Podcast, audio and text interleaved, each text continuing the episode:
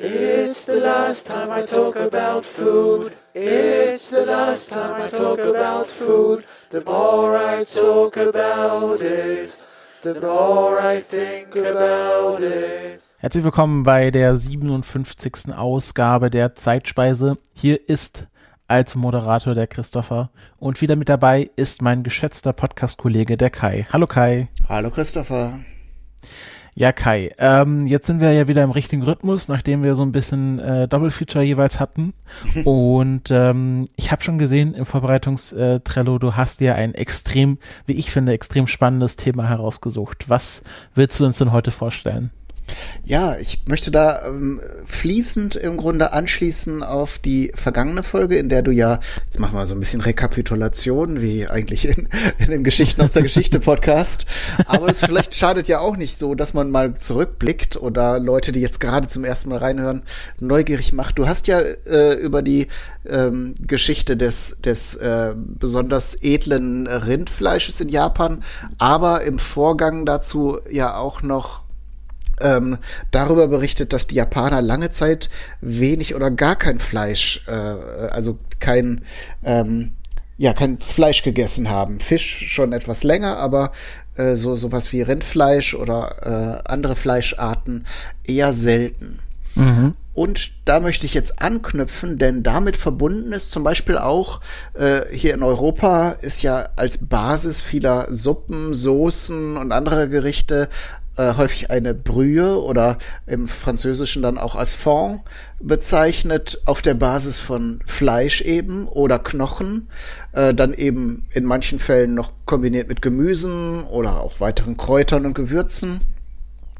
Und Japaner haben eben dadurch, dass das, was du ja in der letzten Folge erzählt hast, äh, nicht ganz ohne Grund erzählt hast, äh, eben nicht so eine Basis. Aber sie haben auch eine und da kommt Dashi ins Spiel.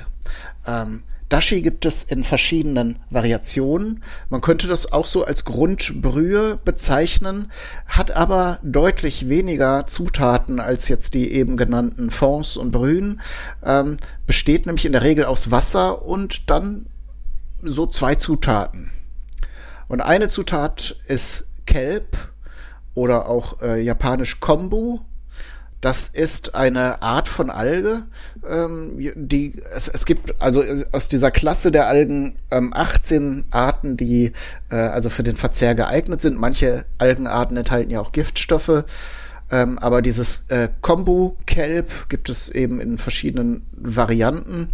Und ähm, die werden in der Regel gesammelt, gereinigt und dann an der Luft getrocknet und dann eben zur Herstellung äh, dieser Brühe verwendet. Und dann gibt es in den meisten Fällen auch noch eine weitere Zutat.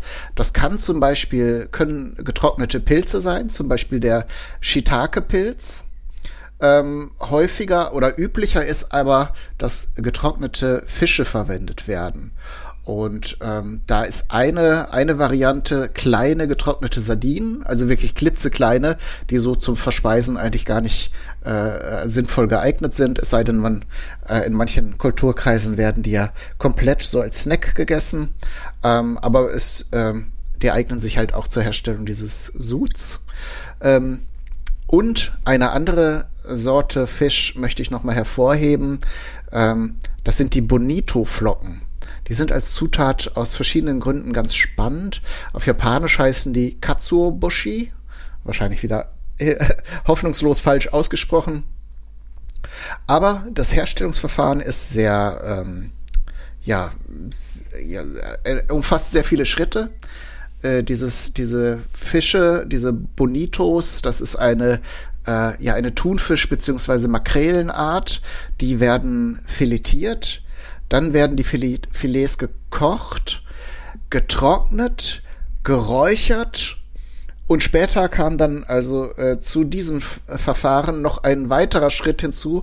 Sie werden nämlich auch noch fermentiert. Sie werden mit einer bestimmten Art von Pilz ähm, besprüht, der äh, dann den Geschmack nochmal intensiviert und auch die Trocknung nochmal ähm, verstärkt, sodass diese diese Fischfilet, also jeder von uns hat schon mal Fischfilets gesehen, das, die sind dann, sehen auch genauso aus.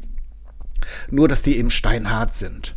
Und um sie überhaupt irgendwie verwertbar zu machen, dass man eben nicht so einen steinharten Klotz da hat, werden die auf einer bestimmten Art von Hobel dann in feine Späne ähm, gehobelt und können dann verwendet werden. Und äh, eben wenn man Dashi daraus herstellen will, dann wird sowohl der getrocknete und gereinigte Kombu als auch die ähm, diese Bonito-Flocken äh, eher ziehen gelassen. Also man erhitzt Wasser, äh, man kocht das aber nicht sprudelnd, um die feinen Aromen nicht zu äh, verlieren, sondern man gibt dann diese Flocken, erst die Alge rein, dann die Flocken rein, lässt das ziehen und dann werden die festen Bestandteile abgesiebt und ähm, dann hat man diese Brühe, die dann wiederum für äh, Suppen, Eintöpfe und äh, viele andere äh, Speisen der japanischen, der traditionellen äh, japanischen Küche geeignet sind.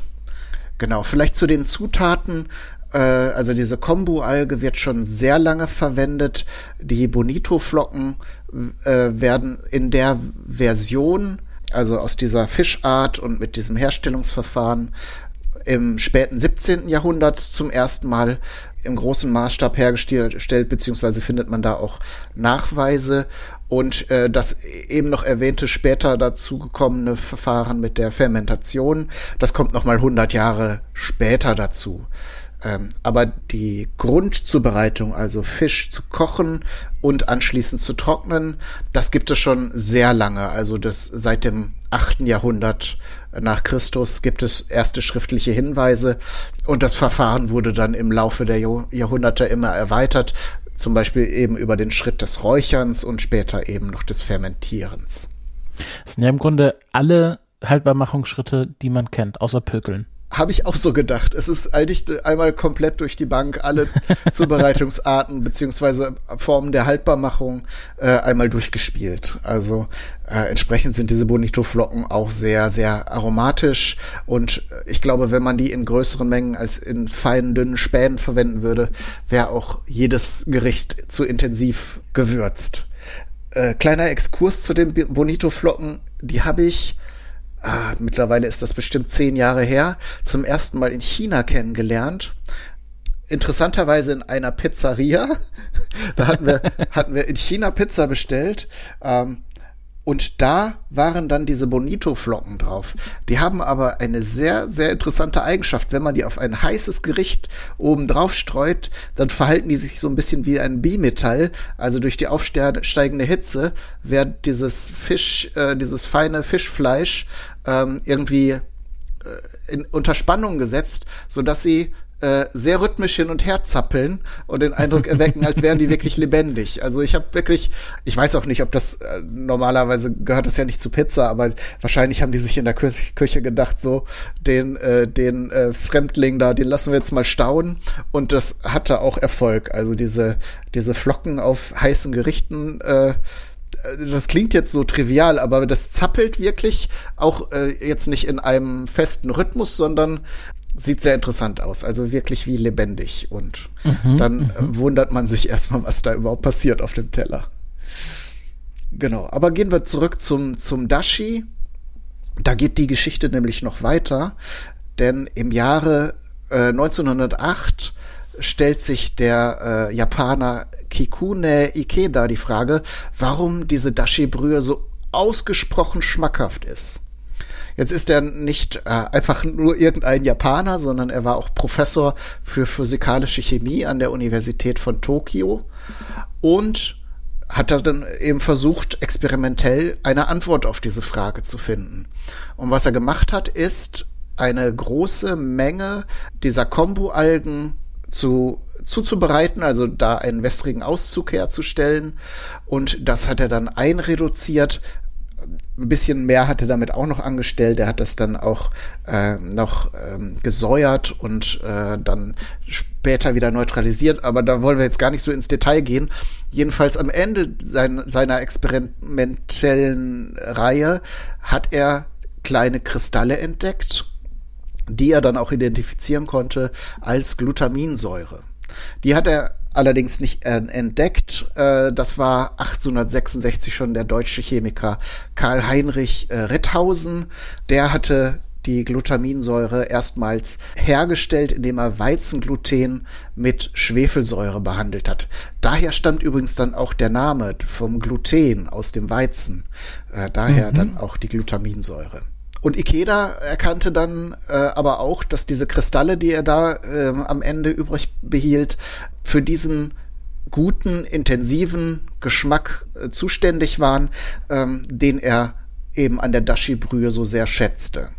Er war übrigens auch derjenige, der den Begriff Umami, der heute in, in dieser Foodie- und Kulinarik-Szene in aller Munde ist, ähm, das ist ein, ein Begriff, den, den äh, Ikeda erschaffen hat, um diese Geschmacksrichtung oder dieses Geschmacksphänomen, was er dann äh, durch diese, diesen Konsum der reinen Glutaminsäure dann äh, erlebte. Ist übrigens der Begriff, äh, entsteht übrigens aus der oder wurde entwickelt aus der Substantivierung des Wortes umai und das bedeutet so viel wie köstlich. Also lässt sich, glaube ich, nicht so gut übersetzen, aber ähm, geht so in diese Richtung, wenn man es jetzt äh, auf Deutsch haben möchte. Der ähm, Professor Ikeda hat übrigens dann später auch noch ein Verfahren entwickelt, diese Substanz äh, massenindustriell herzustellen, hat sich das patentieren lassen und hat ein Salz hergestellt, das wir heute auch kennen, nämlich das Natriumglutamat. Also MSG, Monosodiumglutamat. Genau. Mhm. Und im Jahr 1985 wurde der Begriff Umami auf dem ersten internationalen Umami-Symposium auf Hawaii als Geschmacksrichtung anerkannt. Also relativ. Auf Hawaii auch noch. Auf Hawaii, ja. Weiß auch nicht, vielleicht haben sie da ja auch Pizza gegessen. Äh, mit, mit Bonito-Flocken drauf. Und Ananas. naja, dass Pizza Hawaii nicht auf Hawaii erfunden wurde, ich glaube, darüber müssen wir keine Folge Nein, machen. Nein, brauchen wir nicht damit sagen. die Leute das wissen. Allein die Erwähnung äh, lässt jetzt wahrscheinlich gleich das Internet explodieren. Gut, äh, die Geschichte endet aber nicht an diesem Punkt. Der ähm, äh, Professor Ikeda hatte auch Schüler, zum Beispiel äh, Professor Shintaro Kodama. Äh, der entdeckte im Jahr 1913 eine weitere Substanz, die für diesen Umami-Geschmack äh, zuständig ist, nämlich das Inosin-Monophosphat. Und das hat er nämlich nicht in der Kombu-Alge entdeckt, sondern in dem Katsuoboshi also in den Bonito-Flocken.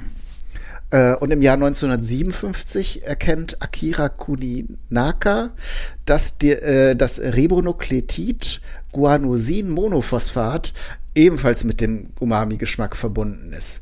Das wiederum entdeckt er in den Shiitake-Pilzen.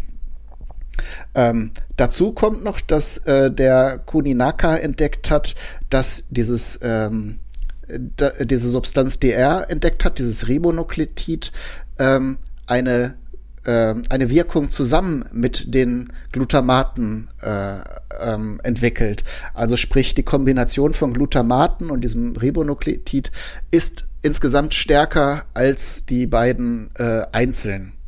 Damit konnte er dann im Prinzip wissenschaftlich nachweisen, dass diese klassischen japanischen Kombinationen, wie sie eben in dieser Dashi-Brühe auftauchen, vollkommen Sinn ergeben, weil sie eben äh, beide Spieler in, in, diese, in diese Mischung einbringen, die das Geschmackserlebnis nochmal intensivieren.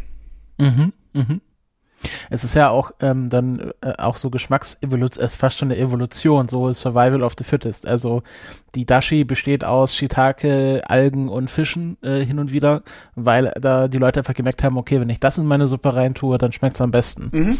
Genau, also was man jetzt so intuitiv oder einfach durch dieses äh, über Generationen ausprobieren entdeckt hat, wurde dann später quasi wissenschaftlich begründbar nochmal ja bestätigt.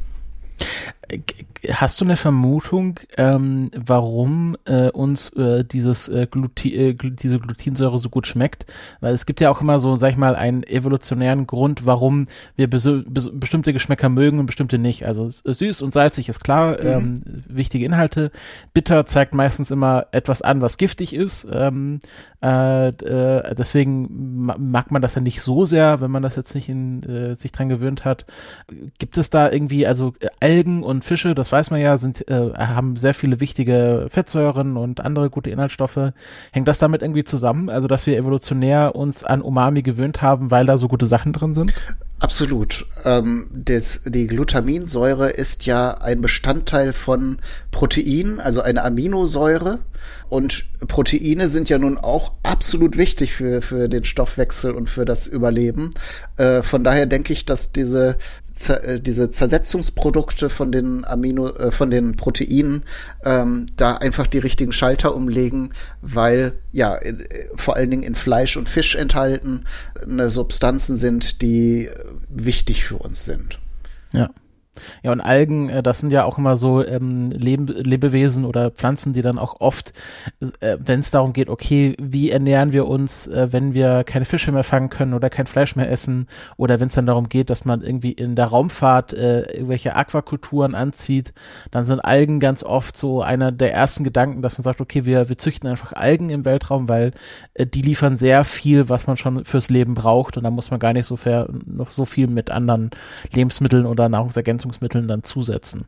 Ähm, mhm. Und es ist wahrscheinlich dann der Gedanke, dass dort dann auch die Glutinsäure drin ist, ähm, gar nicht so weit weg. Übrigens auch nochmal an ältere Folgen anknüpfend, dieses, diese Geschmacksrichtung hatten wir ja auch schon in der Episode zum Thema Garum. Mhm. Ähm, also quasi diese fermentierte Fischsoße ist ja auch nichts anderes als äh, ja durch Fermentation beziehungsweise Enzyme zerlegte Proteine, die dann eben auch dieses intensive Geschmackserlebnis äh, hervorrufen. Ähm, es gibt auch andere Produkte. Man kann das, wie gesagt, der der Entdecker dieser dieser Substanz hat es ja aus ähm, der, dem Prozess äh, aus Getreide hergestellt da gibt es äh, im arabischen Raum auch ähm, eine Soße, den Namen habe ich jetzt gerade nicht parat, die aus äh, Gerste hergestellt wird durch Fermentationsprozesse und eben auch so eine würzende Eigenschaft hat. Und wir wissen es ja auch noch vom, vom äh, Maggi oder Maggi, der hatte, der hat ja auch dieses Verfahren äh, entwickelt aus, äh, ich glaube, er hat Weizen verwendet, Weizen mit Hilfe von Säure eben diese stark würzende Soße herzustellen. Also alles mhm. eine eine große eine große Idee, ähm, die eben Speisen intensiver schmecken lässt. Aber wie gesagt, ähm, der Kikuna Keda hat eben dieses, dieses Umami diesen Begriff geprägt und eben auch äh, ja den Zusammenhang zwischen der Glutaminsäure und diesem äh, intensiven Geschmack. Ja, und hat, hat, hat äh, gibt's das Patent auf, auf Glutamat noch? Das müsste ja mittlerweile, glaube ich, ausgelaufen sein.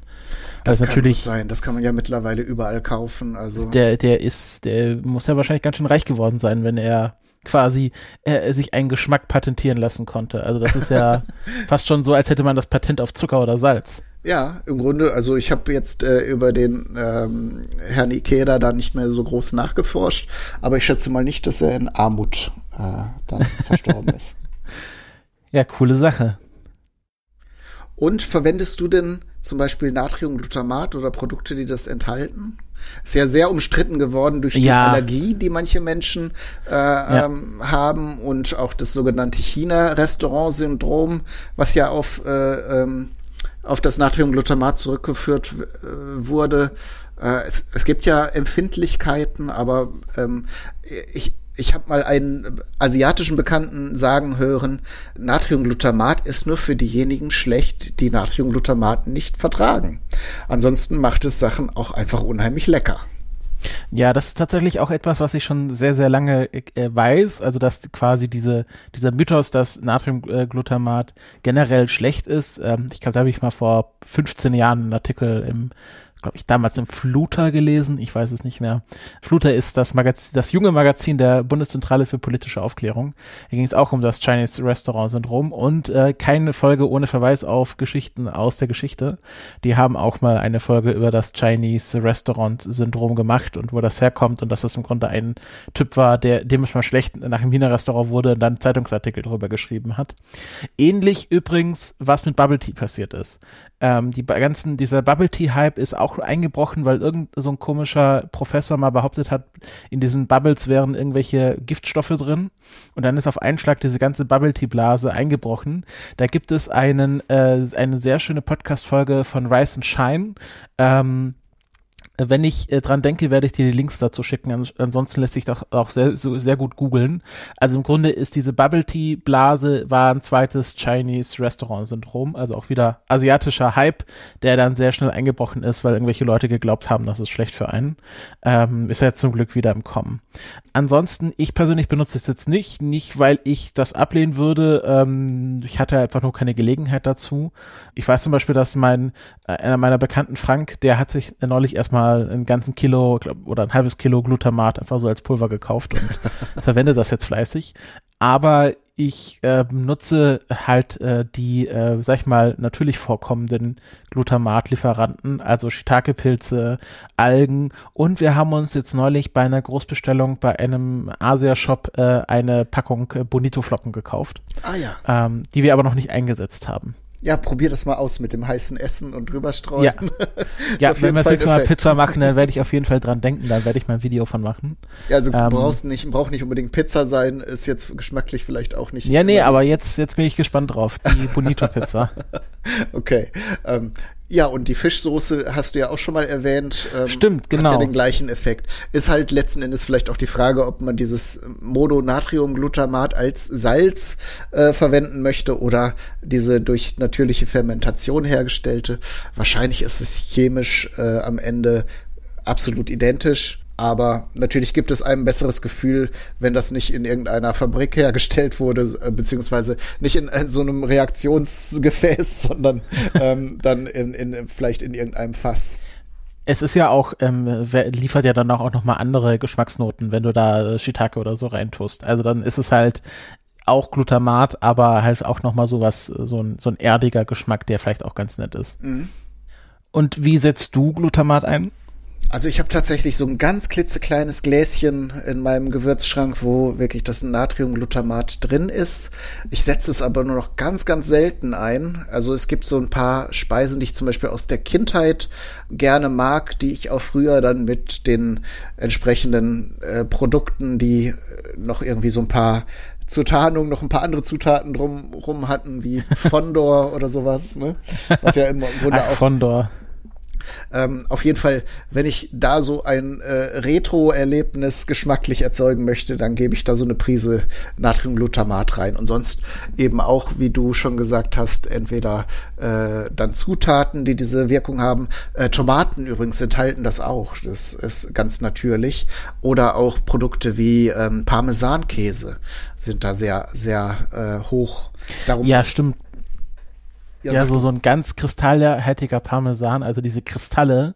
Ich glaube, das sind ja einfach dann diese äh, äh, Glutinsäurekristalle, also die dann auch in diesen Algen, in diesem Algensud drin waren.